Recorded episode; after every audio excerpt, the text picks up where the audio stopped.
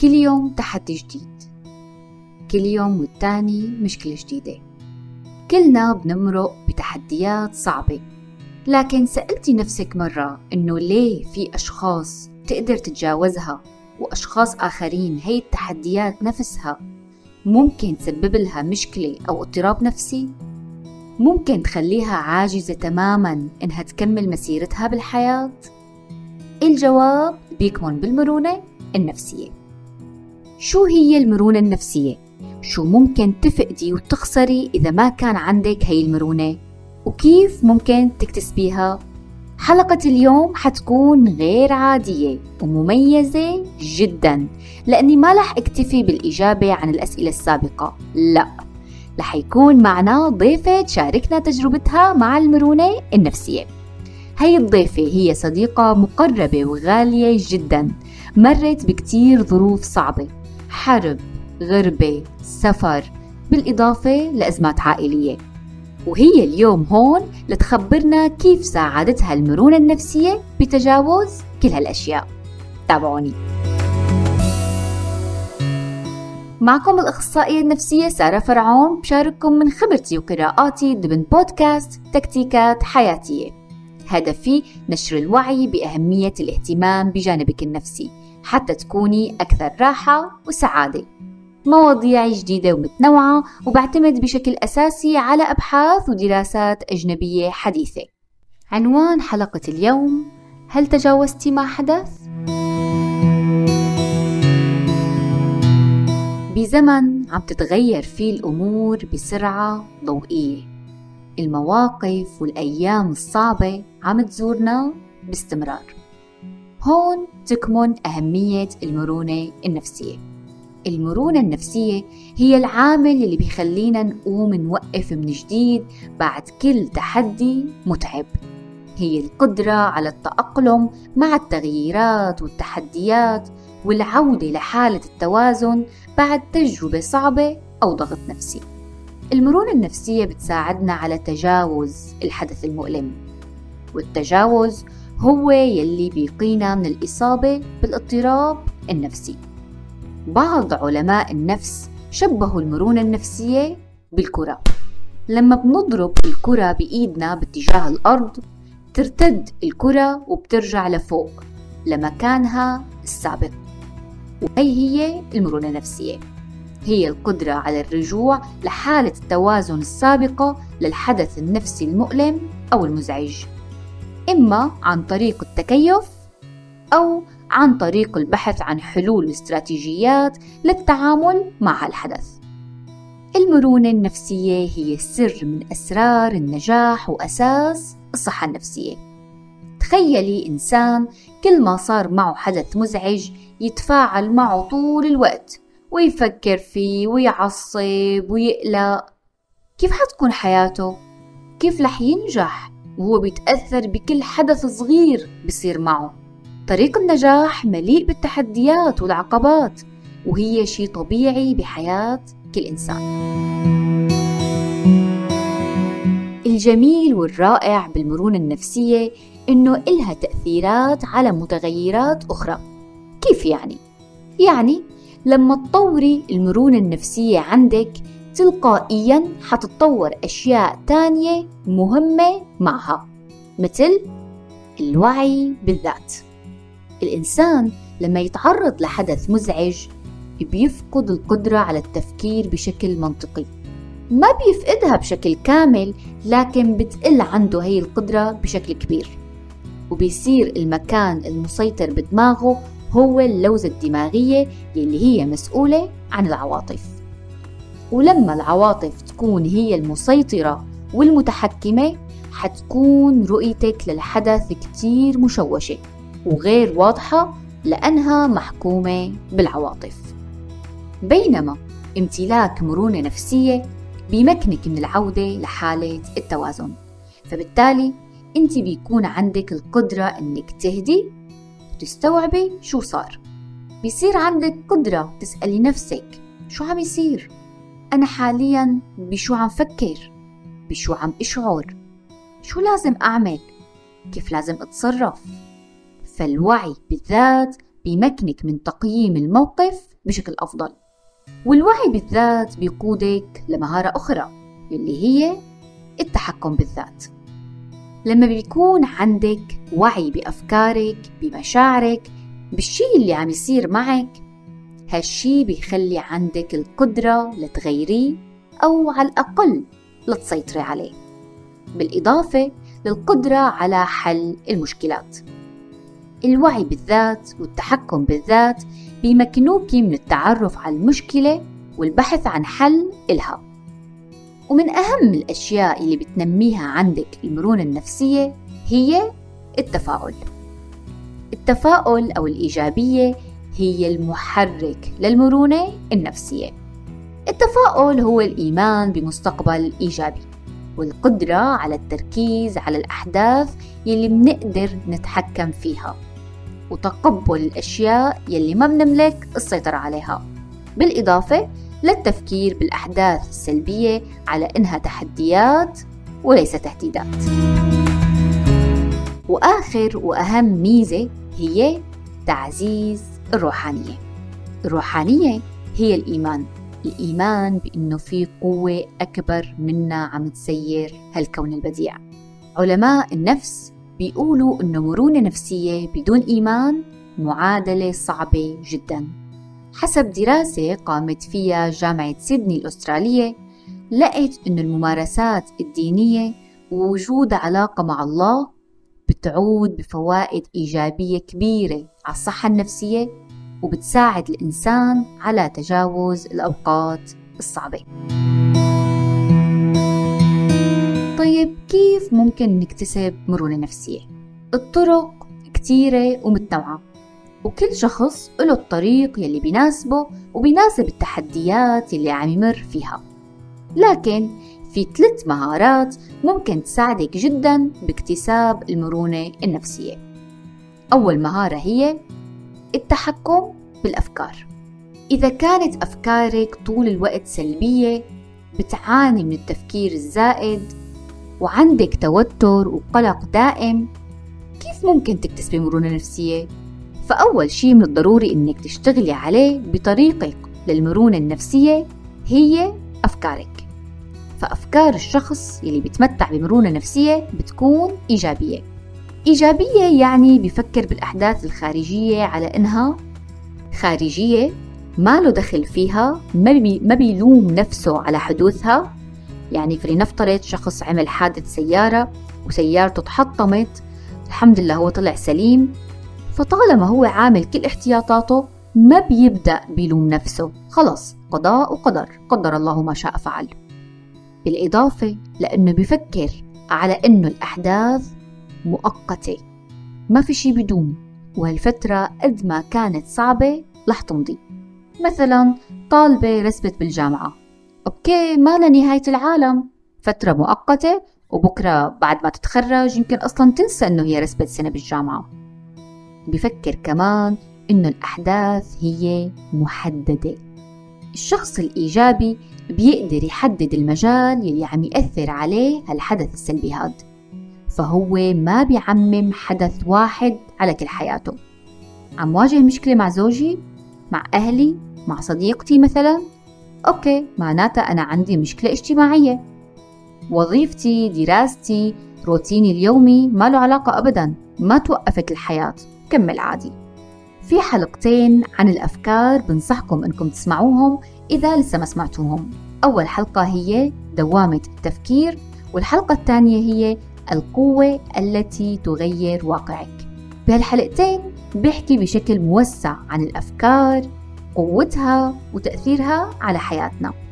وأكيد كمان بحكي كيف ممكن نسيطر ونتحكم بهالأفكار لتكون لصالحنا وتنعكس بشكل إيجابي على حياتنا.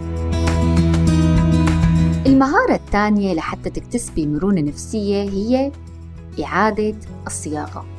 لما بنعيد صياغة الأحداث اللي بتصير معنا بيساعدنا هالشي لننظر لها بطريقة مختلفة ونتأقلم معها بشكل أفضل. حدثت مشكلة كبيرة بينك وبين زوجك ممكن تكون فرصة للتعرف على مواطن الضعف اللي بالعلاقة لحتى تقويها أو ممكن تتجنبيها وتتقبليها.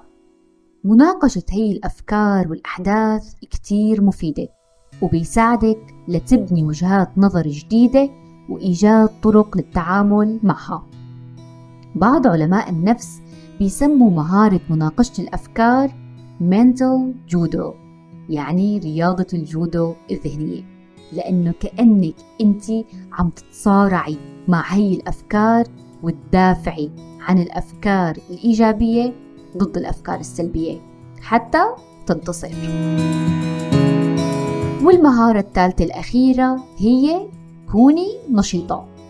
لما بتمري بأي وقت صعب حاولي قد ما بتقدري تكوني نشيطة. بعرف إنه صعب. وبعرف إنه أصلا يمكن ما يكون إلك نفس تعملي أي شيء لكن تذكري إنه تغيير السلوك بيؤدي لتغيير المشاعر وبالتالي لتغيير الأفكار لنفترض أنه صار معك حدث مزعج ردة فعلك كانت إما أنك استسلمتي للنوم أو هربتي من التفكير بتصفح ال social media شو تأثير هاي الأفعال على مشاعرك؟ شو رح تشعري بعد هاي الأفعال؟ بتوقع بالكسل بالملل. ممكن تصادفك شي منشور ما يعجبك أو يزعجك أو خبر سيء فممكن يزيد عندك المزاج الاكتئابي. لكن لنفترض أنه بعد هالحدث المزعج قررتي أنك تغصبي نفسك وتعملي أي نشاط. مثلا ممكن تطلعي تمشي تلعبي رياضة أو تروحي تشوفي حدا من صديقاتك أو أهلك أو ممكن تروحي تعملي shopping أو تمارسي أي هواية أو نشاط بتحبيه كيف حتكون مشاعرك بعد هالنشاط؟ هل حتكون نفس مشاعرك لما قررتي الهروب أو الاستسلام لل social media؟ أكيد لأ. وخاصة لما بيكون النشاط اللي عم تعمليه مع جماعة داعمة. أشخاص بيحبوكي وبتحبيهم. كتير مشاعرك حتصير أفضل. وقت تبدأي بتجربة هي المهارات لحتى تتدربي على اكتسابها. تذكري إنه المهارات الذهنية مثلها مثل باقي المهارات. تعلمها بحاجة لوقت. لكن متى ما بدأتي بالتدريب على اكتسابها مع الوقت بتصير عندك عادة. ودماغك بيصير بيتصرف وفقها بدون أي تفكير. ومثل ما وعدتكم هالحلقة حتكون مميزة وحيكون معنا ضيفة. مرحبا أماني كيفك؟ الحمد لله تمام. ممكن تحكي لي نبذة عن الشيء اللي مرقتي فيه من الطفولة لحد الآن؟ أعطينا فكرة حياتك كيف كانت. معكم أماني زوجة وأم لأربع أولاد. بالنسبة للطفولة حابة شارككم تجربتي والحياة اللي عشتها. أصعب الشيء إنك تعيشي طفولة حسميها طفولة ناقصة. أه لأنه طبعا أنا عشت بين أب وأم منفصلين فهذا الشيء سبب لنا أزمة نفسية ومعروف يعني بس ينفصلوا ال ال الأم والأب. يعني بيحصل أشياء كتير صعبة على الأطفال. فهون كانت أول مأساة بالنسبة لإلي يعني. بالنسبة للمشاعر اللي حسيناها طبعا أنا في عندي أنا وأختي أكبر مني بسنتين. عشنا طفولة صعبة بس رب العالمين كرمنا إنه نحن كان بيت جدنا حناين علينا كتير توونا وربونا. يعني هن عملوا اللي عليهم الله يعطيهم العافية وما قصروا معنا أبدا ولا بجانب. وكان والدي كمان يعني كان مأدي دور الأم والأب. بس قد ما كان قد ما إجا أشخاص لحتى يغطوا هذا الدور مستحيل يغطوا دور الأم بحياة الأطفال. طبعا هذا الشيء كان شعور وإحساس صعب جدا. قد ما وصفته يعني ما في كلام يوصفه. مع ذلك كانت هي أول أول مأساة بحياتنا والحمد لله تجاوزناها. طبعا أنا رح أحكي باختصار رح أحكي باختصار كتير عن تجربتي. بيجي بعد منها تجربة الشباب يلي هي تجربة المراهقة. هي أصعب مرحلة وقت اللي ما بتلاقي أم تحكي لها وجعك واللي عم تمري فيه والأحاسيس والمشاعر والمواقف اللي بتصير معك. طبعا بتنحكى للأم ما بتنحكى لحدا تاني. كمان كان هذا الشيء كتير صعب وكتير كان يعني ناقص بحياتي. كمان كنت يعني يمكن بدي لكم آه، كنت عم قلع شوكي بإيدي. فعلا لما بتنحكى هالكلمة بحسها إنه أنا عشتها بكل معناها. إنه أنا كنت عم قلع شوكي بإيدي. هي مرحلة المراهقة يلي هي بأمس الحاجة البنت لتكون أمها فوق راسها بكل تفاصيل حياتها. خلصنا من مرحلة المراهقة إجت مرحلة الزواج. فهي المرحلة كمان صعبة جدا. كمان المفروض تكون الأم والأب هن الداعم الأول لهالمرحلة هي للبنت. بكل خطوات حياتها بهي المرحلة. فكمان يعني بالنسبة لأماني كانت تجربة كتير صعبة إنك تفوتي وتدخلي الحياة الزوجية بدون أي معرفة بأي كيف تتعاملي مع الرجال قد ما إجوا أشخاص وحكوا لك وشرحوا لك بس كمان يعني أنا ما لأنه عشت بين مثلا أم وأب شفت كيف بيتعاملوا مع بعض. يعني طبعا وقت صار الانفصال كنت أنا صف تاني. يعني ما شفت شيء. ما شفت شلون كان يتعامل ماما مع بابا ما كنت وعيانة يعني على شيء فأنا بهي المرحلة كمان كنت عم بتعرف شو يعني شو معنى إنه أنا فوت الحياة الزوجية وأتعامل مع زوجي كيف آه، أتعامل مع طبعه مع سلوكه مع كل شيء. الحياة الزوجية كلياتنا بنعرف إنه أولها صعب كتير الاثنين ياخدوا على بعض. كمان هي عشت ومرقت بمراحل صعبة كتير كمان قدرت أتخطاها. بعدين بننتقل لمرحلة اللي هي الخروج من الوطن بداية الحرب بسوريا. كان يعني هون الكلام يطول جدا جدا جدا. فأنا باختصار هذا الوجع مستحيل مستحيل حدا يوصفه بكلام لأنه كانت مشاعر جدا قاسية لما أنت تطلعي من بلدك من وطنك من انتمائك من حياتك. بليلة ما فيها ضوء قمر تحملي حالك وتطلعي. يعني يمكن أنا إذا بدي أوصف لكم هديك اللحظة لما كنت عم بطلع على الحدود كنت عم بتطلع لوراي عم شوف الحدود وإبكي وإبكي قول يا هل ترى برجع ولا لا. هي أقسى هذا أقسى موقف بيمرق علي. طبعا طلعت أنا وزوجي وأولادي تركنا كل شي ذكرياتنا الحلوة وطلعنا. هي أول أول الحرب بسوريا وهي هذا أقسى موقف أنا لهلأ بذاكرتي وما بتروح تفاصيله أبدا. كمان شلون قدرت أتخطى هذا الموقف؟ فتنا حياة انتقلنا للسودان على حياة جديدة. كمان بليلة ما فيها ضوء قمر نمنا فقنا لقينا حالنا طلعنا من هالبلد تاركين المال والرسمال والحياة والذكريات وانتقلنا ل حاليا أنا بمصر. يعني من سوريا للسودان من السودان لمصر. وإن شاء الله يكون الثبات نبات. وإن شاء الله يكون هذا آخر المطاف يعني. إن شاء الله يا رب. الله يجعل هالبلد آمن إن شاء الله. شكرا لك أماني عن جد الشيء اللي مرقتي فيه ماله سهل وبتصور طريقة وصفك كانت كتير رائعة وعن جد يعني أنا فخورة جدا بصداقتك. شو أصعب شيء مرقتي فيه وشو خلاكي تشعري؟ أصعب شيء هي مغادرة الوطن. دقيقة اللي طلعت من بلدي حسيت إنه يعني شعرت بشعور إنه خلص ما عاد في استقرار. يعني نحن خايضين حرب كبيرة ومشاعر مستحيل ترجعي للأمان يلي كنا نحسه ببلدنا. سبحان الله من وقت ما دخلت السودان وأنا حاسة بعدم الاستقرار وفعلا إحساسي ما خيبني. يعني أنا ضليتني قاعدة 8 سنين 8 سنين وإشعار إنه لا أنا مو ماني مستقرة هون. مع إنه هذا البلد له خير علي كبير وله فضل علي احتوانا واستضافنا ف ما دخل البلد بنفسه بس أنا يعني من وقت ما طلعت من بلدي هاي المشاعر ما فارقتني. عدم الاستقرار عدم الشعور بالاستقرار والأمان. من وقت ما طلعت من سوريا وهاي المشاعر ما فارقتني. أبدا أبدا. آه فعلا أماني معك حق. آه عدم الاستقرار هو أكثر شعور بيشعره أي شخص غادر بلده. وحبيت فكرة إنه ما لها علاقة البلد رحتي على السودان ولا رحتي على أوروبا. هي بضل شعور إنه انت مالك ببلدك مالك بين أهلك مالك بالبلد اللي ولدتي فيها ربيتي فيها. فهذا شعور فعلا صعب. تمام أماني. آه طيب كيف كنتي عم تتجاوزي؟ شو الشيء اللي ساعدك بكل مرة عم بيحصل معك آه فيها تجربة صعبة؟ كيف كنتي عم تتجاوزيها لتكوني مستعدة إنك تستمري بالحياة؟